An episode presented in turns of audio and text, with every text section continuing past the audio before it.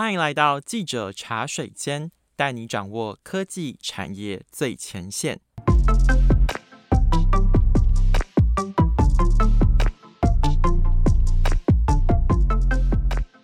大家好，我是数位时代的内容企划承轩。在我们记者茶水间的这个单元主题里，每一集的 Podcast 节目，我们会邀请一位数位时代产业线上的记者来这里和我一起喝杯茶，聊一聊采访现场第一手的真心私房话，带大家看见新闻背后的故事。今天我们邀请到的是数位时代当中主跑金融科技的记者静媛。Hello，大家好，我是静媛。今天为什么会请到静媛来和我一起聊一聊？是因为这礼拜呢，在金融科技界有一个重磅消息，就是绿界科技这一间公司，它即将要上柜了。呃，关于绿界科技，我不知道听众朋友对于它是感到熟悉还是陌生哦。像比如说像，呃过年期间啊，静媛你会不会常常网购或者是买很多东西的时候，发现有很多时候网购的最后一步要支付的时候，界面都会导流到绿界科技它的网页。对，没错。呃，讲绿界科技这家公司的名称，也许有些人会觉得它很陌生，但是其实，在每个人的生活当中，一定多多少少都有用过绿界的服务。那他们其实做的事情非常的简单，简单来说，就是像刚呃陈轩所提到的，就是在网购的时候，他负责串接银行的这个信用卡结账的页面。那绿界它的产业地位是，他们现在在台湾的中小型电商的市占有七成这么高，可以说是在这个领域的产业龙头。那呃，所谓中小型电商的意思，就是说，除了像是 Momo 啊、PC Home 这些超级大的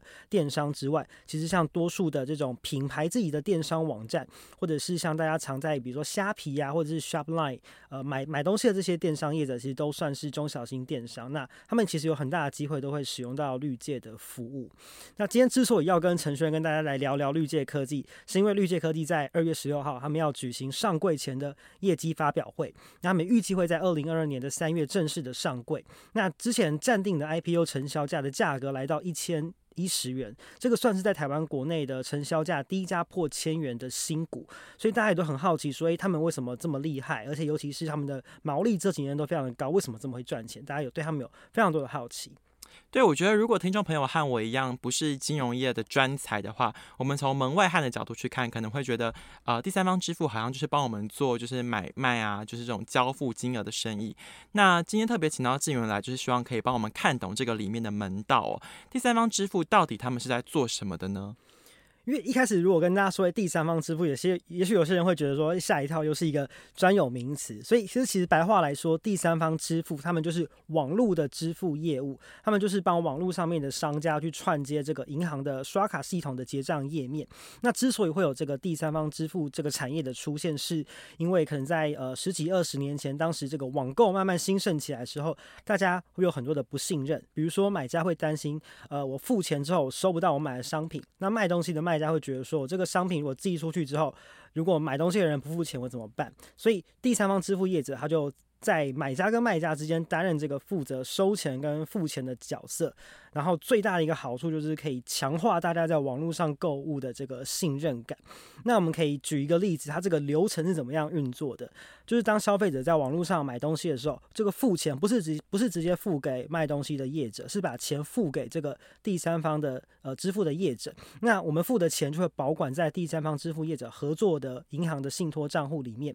然后消费者确定我们收到商品，商品都没有问题、没有瑕疵，或者是已经享受完服务之后，那第三方。的支付业者就会把钱转给这个商家。那这个模式除了刚刚我们提到的可以增加双方的信任之外，对于呃经营中小型呃电商的业者来说，他也可以省去跟一大堆银行去谈判这些信用卡支付串接的这些问题。他们也不需要自己找工程师开发这种金流的系统。那网购其实或许大家会觉得说，在五年前、十年前。我们会觉得是年轻人可能会比较喜欢网购。那这几年在疫情的催化下面，我觉得其实网购已经算是我们这个时代下面呃所有人共同的生活经验。那其实所有的我们谈的数位转型或是各种的数位经济服务的基础，其实就是金流支付。所以其实像绿界这种做第三方支付金流的公司，在未来整个产业转型的过程里面，它会扮演越来越重要的角色。我觉得真的非常有道理的原因，是因为其实你先不要讲到这两年的疫情，光是在双十一、双十二这种非常大的大型电商购物节，还有那么大的金流必须要去做串接服务，然后再一直。延续到这两年，大家因为疫情不能够出门，转做线上购物的生意。我觉得绿界科技这样的公司真的。呃，我不管说它是从线上或者是线下接下来的发展，我觉得都非常值得期待。那另一个好奇的问题是说，其实我跟静源作为呃编辑部的同事，我们聊过很多很多的金融科技公司。其实像静源去采访的时候，他访问过很多传统的大型银行，然后还有不同的，比如说新兴的网络银行，静源都有去实地的到他们公司内部去进行采访跟观察。可是相对来说，绿界科技是不是稍微比较低调一点？过去好像很少看到相关的新闻跟故事。你去采访的时候，你觉得他们是一间怎么样的公司呢？哎，我先回应一下，刚刚陈轩前面讲到说，就是疫情让大家加加速去在网络上面购物这件事情。我去采访的时候，其实绿界也有分享到说，从应该如果算二零二零到现在这两年疫情下面，他们的成长跟赚钱的这个力道可以说是真的是大爆发。那其实绿界它不是这几年才开始做第三方支付这个生意的，它其实是在一九九零年代就创立。的算到今年的话，已经是一家二十六、二十七年的老公司。那他们的作风其实都一直蛮低调。所以，呃，其实大家如果去查比较早年的新闻的话，其实上面的新闻资讯也都是比较少一点点的。那其实，在一九九零年代，他们刚成立的时候，绿界他们是做一些电商周边的资讯服务。那他们在策略上面有一个很重要的转折，是在二零一六年的时候。那当时像淘宝啊，还有虾皮这一些电商平台陆续的进到台湾市场，那也造就了台湾很多中小型电商卖家的兴起。那大家一定都有这个要收钱付钱的需求嘛，所以绿界科技就发现了这个商机，所以他们就转型转变方向，然后专门去主攻中。小型电商的支付服务，他们不只是做呃支付金流这一块，他们也会跟像 Shopline 呃或者是 Shopify 这一些的开店平台哦，呃总数大概有二十多家的开店平台合作。所以呢，呃，可以说是日常大家网购背后关键的推手。像我们家编辑在呃下这一篇专访报道的标题的时候，他就是下说中小电商的最强开店后盾。其实我觉得这一句话就可以非常清楚的可以看懂绿界在整个产业里面扮演的角色。另一个觉得值得讨论的问题是，你去采访回来的时候，你有跟我分享过，就是大家都讲啊，支付业的它的水很深，就是它有一些些它的 domain know-how，其实是我们这些外行人不知道的，比如说风险控管，比如说他要选怎么样的客户，怎么样的合作伙伴，这里面的道理会是什么呢？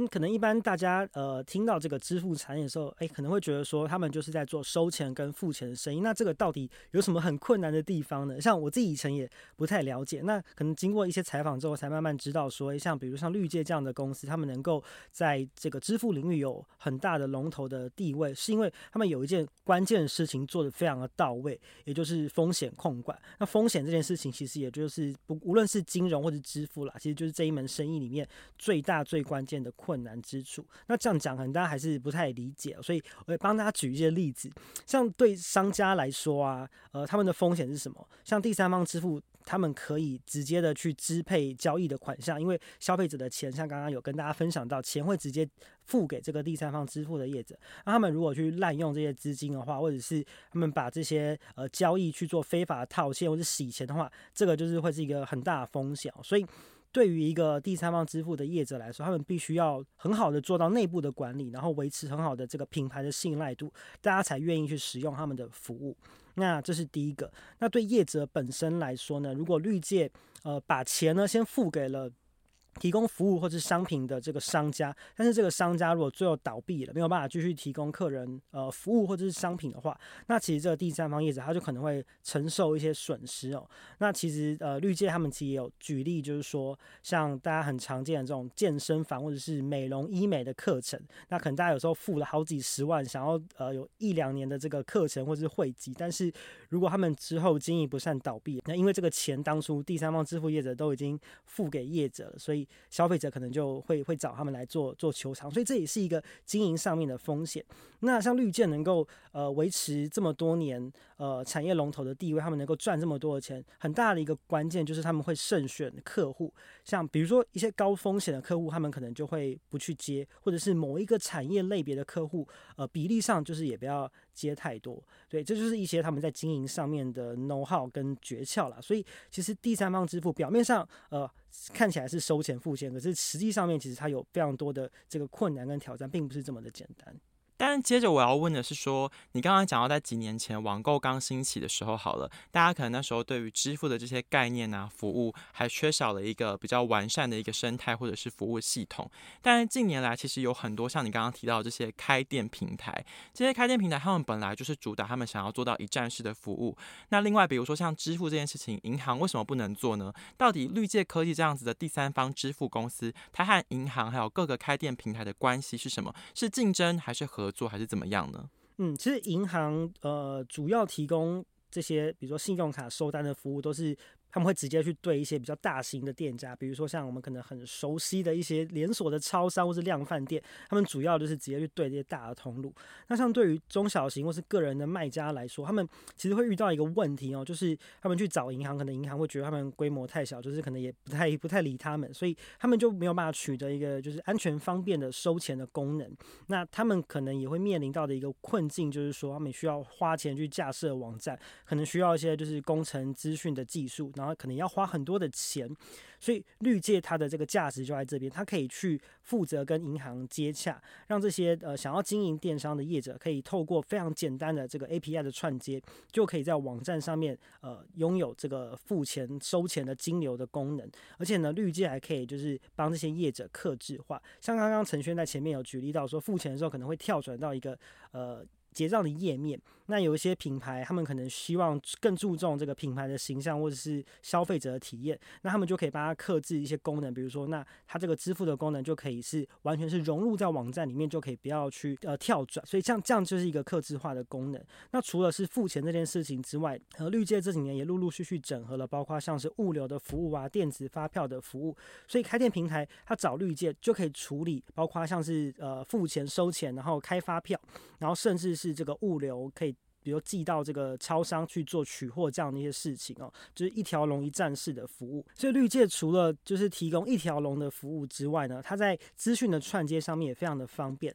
那呃，绿界就有分享说，所以他们的这些功能就在工程师之间口耳相传，那让想要经营电商的业者。他们在找资料的时候，就会纷纷的找上绿界，所以他们二零一六年的时候，刚刚前面有提到，他们很快的转型主攻中小型电商的支付，在二零一七年的时候，公司就达到了损益两平，那市值也从二零一六年的大概三千万新台币左右，成长到现在一百八十到两百亿呃新台币的规模。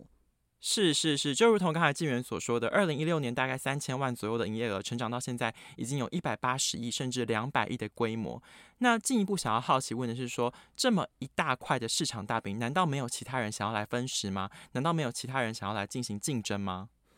对，嗯，其实产业一直都有很新的技术跟新的变化了。那以台湾来说，第三方支付它是归在经济部下面做管辖的。那它成立的包括资本额相关的门槛都比较低，所以呃，如果要去申请一个执照来做第三方支付的话，其实是没有这么困难的。那其实现在已经市面上有很多，无论是国内或国外，有非常多的开店平台。那其实开店平台他们如果去申请一张电呃第三方支付的牌照，自己来做金流服务的话，那这个确实就有可能会侵蚀到像是绿界这样的第三方支付业者的生意。那举个例子来说，像台湾大家很常见的虾皮，他们就有申请自己的第三方支付牌照，所以其实，在虾皮上面，他们的金流是用自己的第三方支付的功能来做处理的。那这个就会是一个未来产业竞争上面可能面临的挑战。没错，就像刚才静远讲的，就是现在会有越来越多的竞争者也投入相关的这些产业跟服务。那对于绿界科技他们来说，他们下一步的产业创新的动能会是什么？他们下一步的计划是什么呢？其实之前采访之后，绿界的数位金融部资深经理吴雅芳还有跟我们分享说，